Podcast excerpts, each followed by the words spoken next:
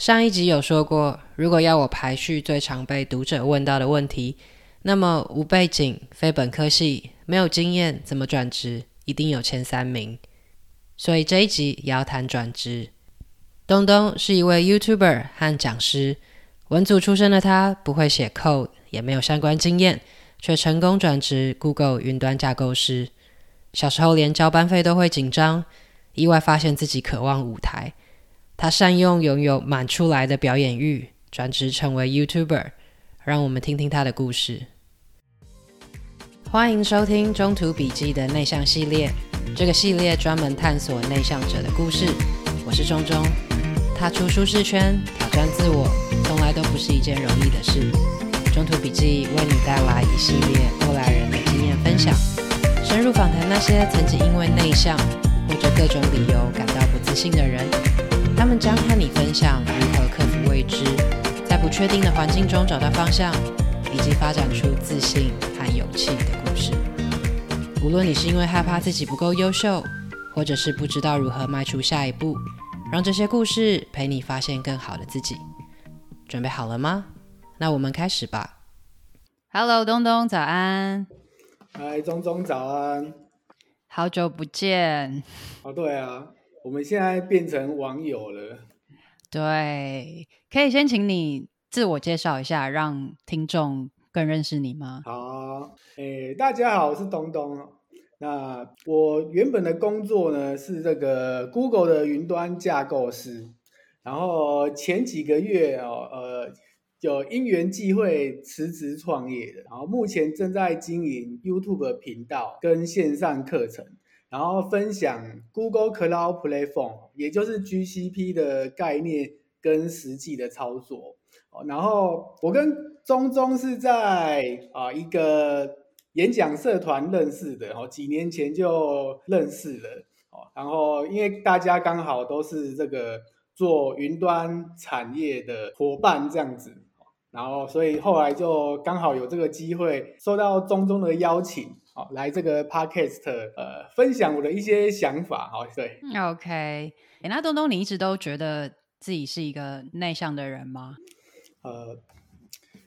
呃，说真的啊，我我其实我不知道我的个性啊，我到底是内向还是害羞。哦，然后，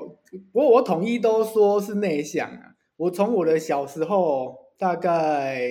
可能幼稚园开始，然后国小、国中，我都觉得我是内向的哦，因为有有时候就是因为一直很沉默寡言啦，然后有时候会被欺负啊，有时候被欺负，但还没有到很严重的霸凌是还好，但是就是就是一个在一群学生里面不太会讲话的人哦，而且我国中啊，我还读男校哦，就是全部都是男生的哦，就是没有跟女生讲话的机会。哦，三年国中三年都没有跟女生讲话过，所以我还记得啊，我当初上高中的时候，因为高中又变成男女合班的，哦，刚开始啊，其实很痛苦，就是跟女生讲话，非常的困难。我我记得有一幕哦，就是要交班费的时候，那时候我还记得那个班费大概是六百块还是六百四十块，我还记得那个数字哦。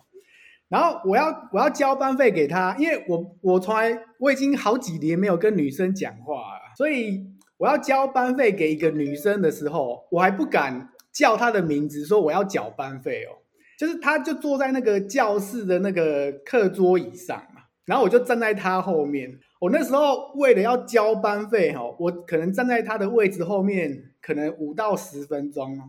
我都还没有办法鼓起勇气叫他的名字，然后把班费拿给他。我就是右手拿着钱哦，然后我好像是敲他的手臂吧，哦，然后他转头过来，然后转头过来就看到我手上拿着钱，然后他就默默的把钱收下来，然后他就知道哦，原来我是要交班费，所以我从头到尾啊，我一个字都讲不出来，我我那时候真的是超级紧张的，就。我跟那个女生其实也没有什么关系，我跟她也不认识。可是我竟然会为了这件很小很小的事情，然后在那边紧张个半天哦。所以这是害羞还是内向，其实我还是不知道哦。然后很奇怪哦，我我这边有一个很特别的转折，就是我们到高中哦，到高中二年级的时候，因为开始分组了，然后就自然组男生比较多，那社会组变女生比较多嘛。那我后来就是选社会组，然后那时候我们班啊，全班大概是三十个女生，然后只有十个男生而已。好，那因为刚好刚好这一班的女生，呃，都比较文静一点啊，就是比较少那种特别活泼、特别外向的女生，刚好比较少。然后我不知道为什么哪里来的想法，我就觉得奇怪，我们班怎么会这么沉闷哦？就是死气沉沉的感觉哦，就是没有那种很活泼的感觉。然后就觉得有点受不了，想要改变现状。就有一次我忘记是什么活动了，就是那个活动，老师希望每个学生都上台，然后讲话哦，就是。不管是演讲还是做什么都可以，然后我我就突然上去，然后我就开始突然变成另外一个人的感觉，就变得好像很外向，然后还可以还可以搞笑，还可以讲笑话，然后逗大家开心。可是在此之前呢、啊，我还是确定我我应该是内向的人哦。可是我不知道为什么那一刻我竟然就是突然改变了我自己，这样子哦，就很神奇哦。然后。呃，因为那一年是高二嘛，然后又有那时候又有很多社团，然后又后来我又参加了什么吉他社啊，然后开始上台表演，就真的慢慢的让我变成一个不再那么内向的人，这样对，感觉是身体里有个开关突然被打开了。对我，我觉得其实我真的不知道为什么，就是你现在问我，我也不知道为什么，就是我后来能解释我自己的就是。我可能就是那种所谓的跟别人相反哦，别人是台下一条龙，台上一条虫，然后我跟他是倒过来，我是台下一条虫，台上一条龙，这样子就很神奇。对哦，其实跟一些很有名的喜剧演员还蛮像的，比如说我记得。像金凯瑞或者是周星驰，都曾经有被说过，其实他们在私底下是一个很严肃或者是话很少的人，但是他们到了台上完全是另一个样子。哦，嗯，OK。刚才听到你说本来是念商科，但是你其实后来是转做工程师，为什么会有这样子的转变呢？嗯，嗯，这转变哦，其实呃是这样子的哦，就是。我我其实小时候啊，大概国中、高中的时候吧。哦，那时候呃港剧很红啊。那时候小时候很喜欢看港剧，然后就受到港剧的影响，就因为很港剧很多都是那种商业上的斗争啊，哦，然后就是看起来整个剧情就很刺激，就对。然后我就看到就是有一些港剧的主角。哦，就是他，可能是他演的很好，或者他感动了我吧。他让我觉得说，哇，身为企业家可以做出这么多很了不起的事情。哦，我长大一定要跟他一样，哦，可以当一个当一个有名的企业家，然后可以带领哦一大堆呃同事们去打天下，然后为这个社会做出贡献，这样子。那时候就很憧憬那个那个样子的那个企业家，这样子。哦，就是我被港剧影响啊，非常的深。所以那时候到了高中要分组的时候，我那时候就想说，好，那我就选社会组好了，因为社会组就是是三科，然后他到大学的时候就是会有一个科系叫做企业管理，所以我那时候就在想，哎，港剧的那个企业家，他应该就是呃，他是做大老板嘛，所以我念企业管理，那以后不是就可以管理企业吗？哦，我那时候就这样想啊，哎，我可能企业管理念一念，我会不会？以后毕业后，我就可以去大公司，然后当主管，然后最后呢，爬到呃最高的位置这样子。我的想法就是这么单纯哦，我真的没有想太多，我就是为了要当老板，然后决定要念企业管理这条路这样子。好，那刚开始是这样啊，哈，刚开始是这样，然后呢，一直到哦，我我的研究所就是念企业管理，然后我退伍之后，那时候就。因为还没有完全进入社会工作过，就是还没有真的有实际的工作经验。那时候觉得自己很棒，那时候觉得自己天下无敌，哇！想说自己是国立大学的气管硕士，觉得自己好像呃人生充满了希望。那时候就想说，那时候觉得自己很了不起哦，我那时候看不起台湾的工作，那时候我就想说，嗯，我一定要去大陆闯天下哦，因为那个时代哈，十几二十年前哦，那时候大陆到处都是机会，然后很多台商都去那边呃开拓市场，然后我那时候想说，好啊，那我第一份工作我就要去大陆做储备干部，然后到时候爬上主管的位置。然后最后可以衣锦还乡哦，我就是带着这么呃强烈的信心去哦，结果结果我三个月就回来了哦，我现在讲起来都觉得很丢脸这样子哈、哦，太。快，对，是这样子的哦，就是他其实有我我我发现台湾的工作环境跟大陆真的差很多很多哦，就是说第一个就是。因为台湾其实现在呃，就算是十几年前啊，也已经开始慢慢有人性化的管理，然后会尊重员工的想法。但是大陆就是军事化管理，就是如果今天员工表现不好，你是可以直接把他骂到臭头的那种哦。你可能可以在几百个员工面前哦去骂一个员工，然后他还不敢跟你顶嘴，然后他可能要在那边罚站一整天这样子哦。那这个。模式啊，就是很不很不符合我的个性啊，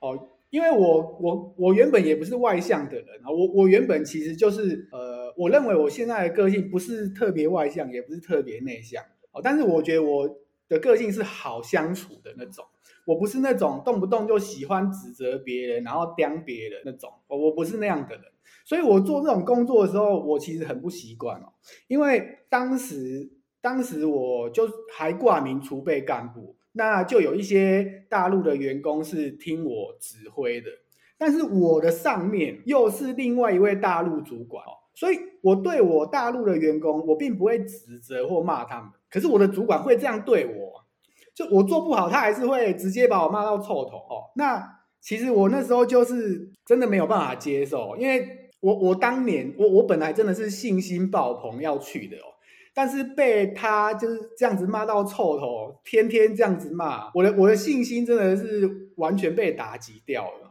我我发现我真的没有办法用这一套方式在那边工作哦。对，这是一个很大的原因呐。然后再来就是大陆还有一些所谓的呃酒店文化哦。对，那这个文化其实就像以前以前那些第一批。很早期去大陆的人哦，都会说的啊，就是就是几乎都要跟客人应酬，然后都要带去那一种酒店，然后那一种酒店啊，真的都是像传说中的那些啊，真的是在我眼前展开哦。就比如说，当你走到酒店门口的时候，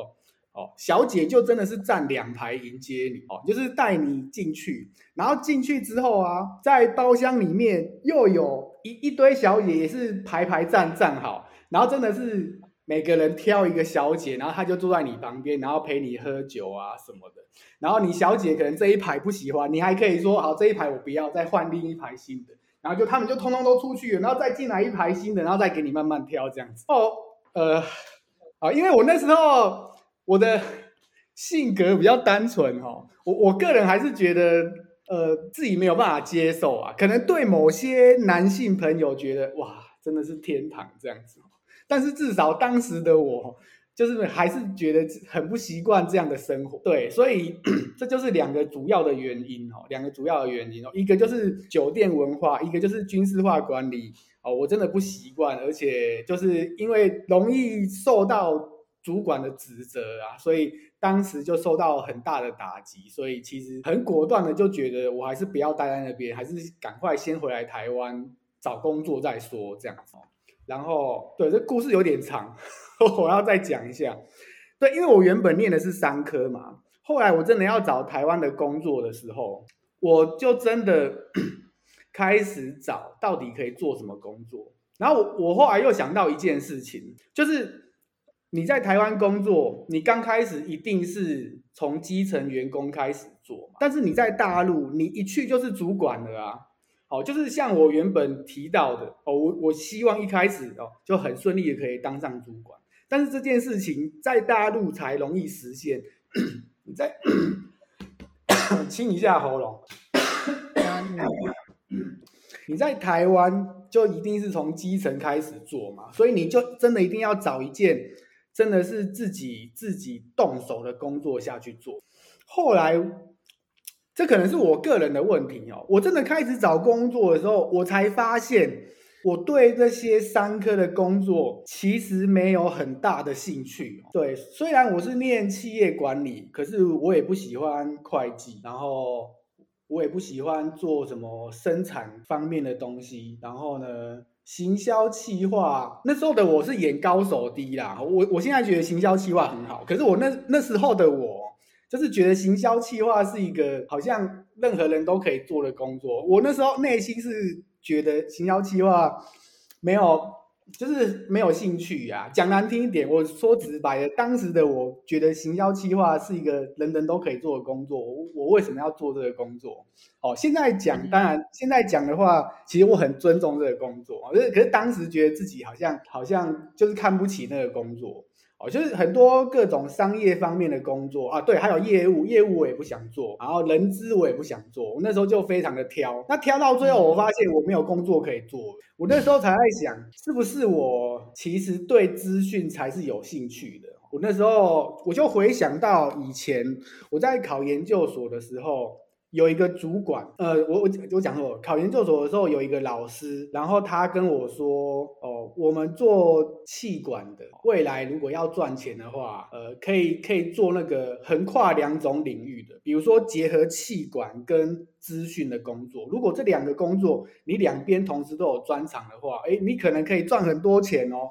可能你可以年薪好几百万哦。哦，那时候我就被他这样洗脑，因为他那时候就跟我说。哦，有一个东西，有一张证照叫做 ERP 的证照哦，比如说是 SAP 的 ERP，或者是 Oracle 的 ERP 哦，这个在国际上是非常有名的证照。你如果可以考到的话，哦，你到时候就可以赚非常多钱。那那时候的我其实还不是非常的了解，可是我只是听到可以赚很多钱这件事情，我就觉得好啊，不然我来试试看好了。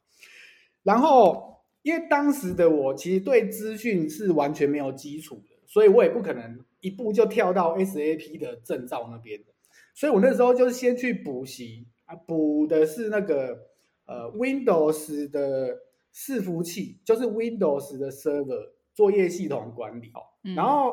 在资讯的产业哦，就是资讯的作业系统，就是基本上是两大类嘛，就是 Linux 跟 Windows 哦。那 Linux 呢，就是那种。从头到尾都是你敲指令去管理作业系统的，哦，那所以我又花了另外一笔也是很大的钱，我去学那个 Red Hat Linux，哦，然后这两个补习班我后来通通都有考到证照，啊，我考到之后呢，就去找到一个呃资讯类的工程师的工作。好，那我进去之后，因为其实我是补习进去的，我并不是本科的人，所以其实我刚进去的时候，其实也。觉得压力很大，因为那时候我我补习，我并没有补写程式这一科，但是当时工作要写程式，哦，所以我还是硬着头皮写的，哦，那但是那时候的工作就是比较弹性啊，就是部门里面有各式各样不同的工作，然后有写程式的工作，也有 pre-sales 的工作，哦，就是各种工作都有，那每一种我都有稍微尝试过，后来主管有发现说，哎，我的表达能力好像比一般的工程师好，所以那时候就有把我的工作呃放，就是分配比较多是跟 pre-sales 相关的工作上哦，就比较尽量不会让我去写程式这样子。好那这个工作又做了一两年之后啊，因为就回到刚刚，我原本的目标就是 SAP 的证照这样子，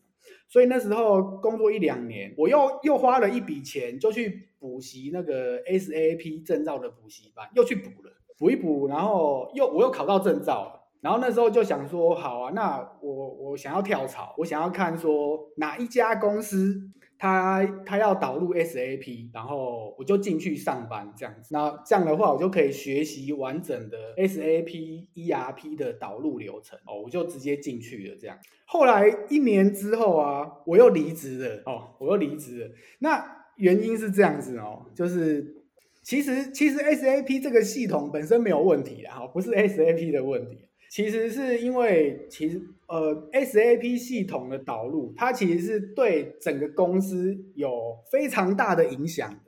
因为 ERP 这个东西，它就是影响到整个产销人发财哦，你的生产、行销啊、销售啊、研发、财务啊，各个环节，就全公司每个人每天上班在用的系统，它它要换掉了，而且你的流程是会改变的哦，你可能要跟很多跨部门的人讨论，比如说。比如说这个这个请购单到底是要你填还是我要填哦？那大家会为了这个东西讨论，甚至会有争执啊，因为多一张表单要打哦，就多一个工作的 loading 在那边，所以有时候会碰到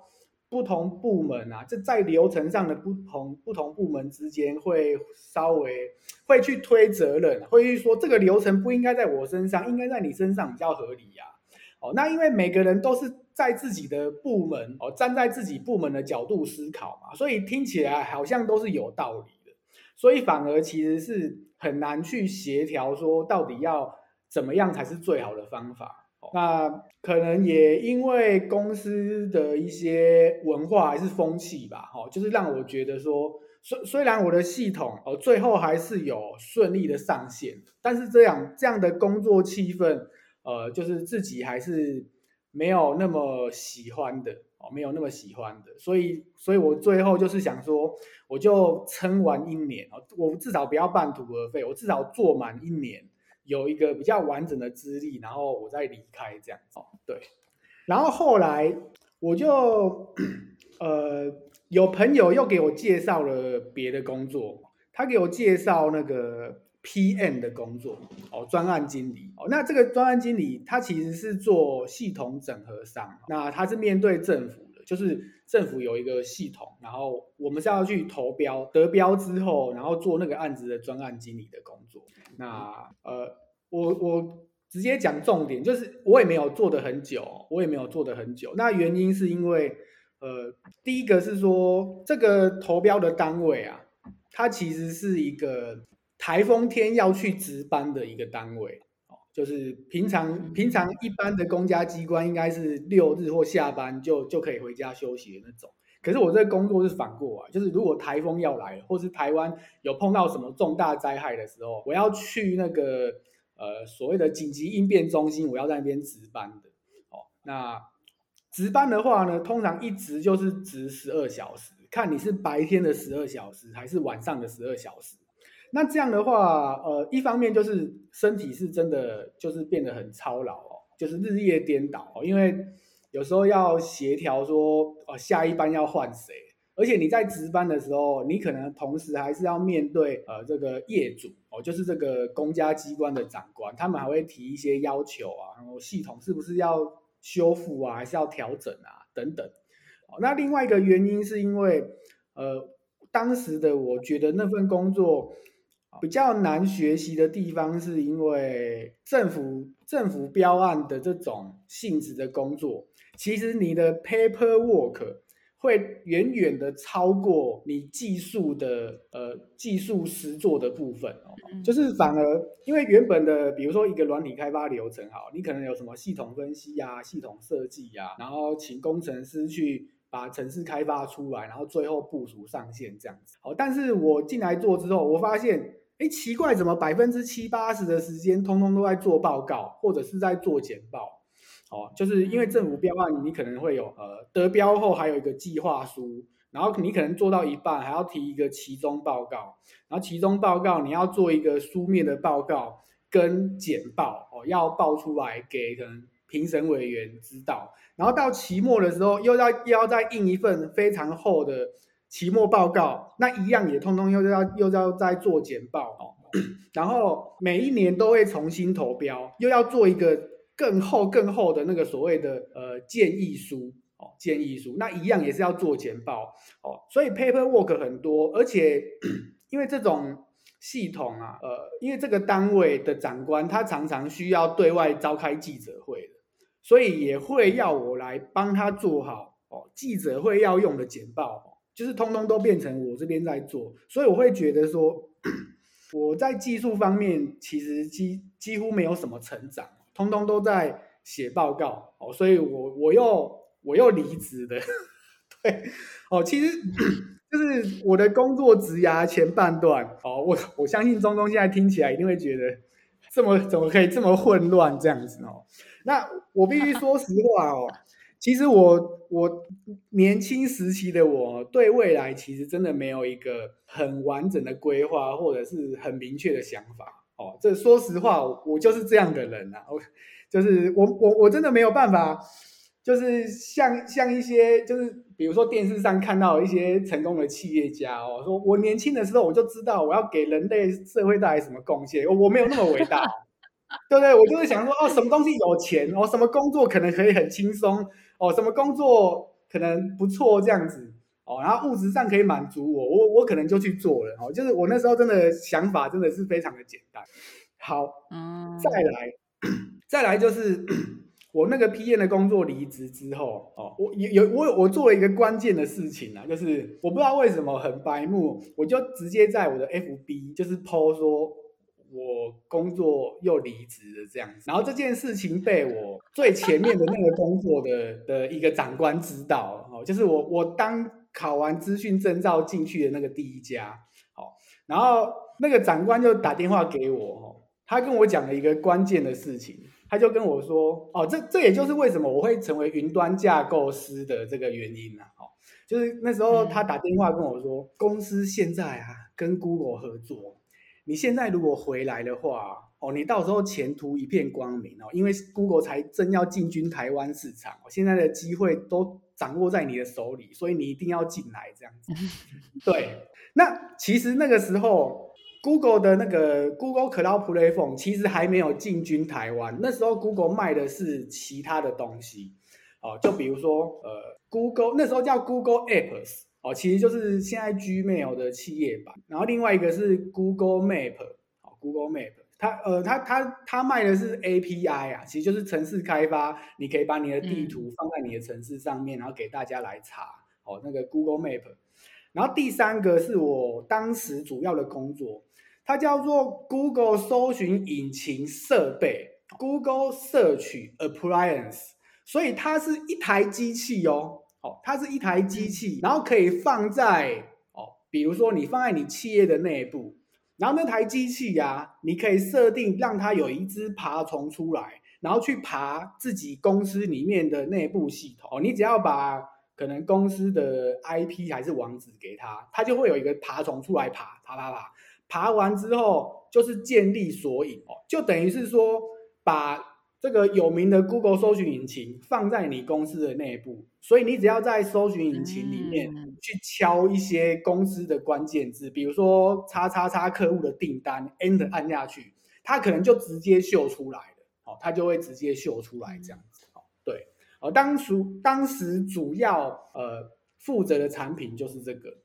然后，但是这个产品刚好我进去之后，呃，这个产品在 Google 的 Roadmap 里面啊，哦，后来一两年它就是慢慢的让它退场，哦，就后来这个产品没有再推了，哦，那那时那个时候差不多二零一四年左右啊，那 Google 也同时就正式进军台湾。要推广那个 GCP 这样子，那时候才呃，其实我那时候也没有主动去争取什么哦。那时候我想法也很简单，主管叫我做什么我就做什么，我就我就直接开始做这个 Google Cloud Platform 的这个 Pre-sales 哦，我就这样子就得到了这个工作啊。哦，那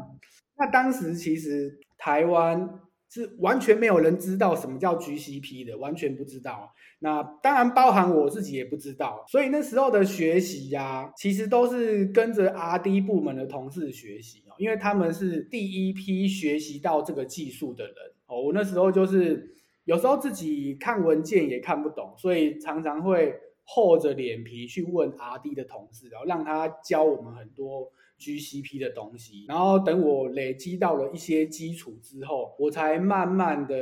哦有有一些自己学习的能力，然后再经历各式各样的客户，慢慢的把我的这个基础打上来，这样子，所以后来才会变成就是一个专职的云端架构师，然后一路做到现在。哦，太长，真的是非常丰富的经历，而且东东非常坦率、真诚的分享。谢谢你的收听，休息一下，不要走开。下一集我们继续和东东聊聊为什么会开始做线上课程，以及下一步计划。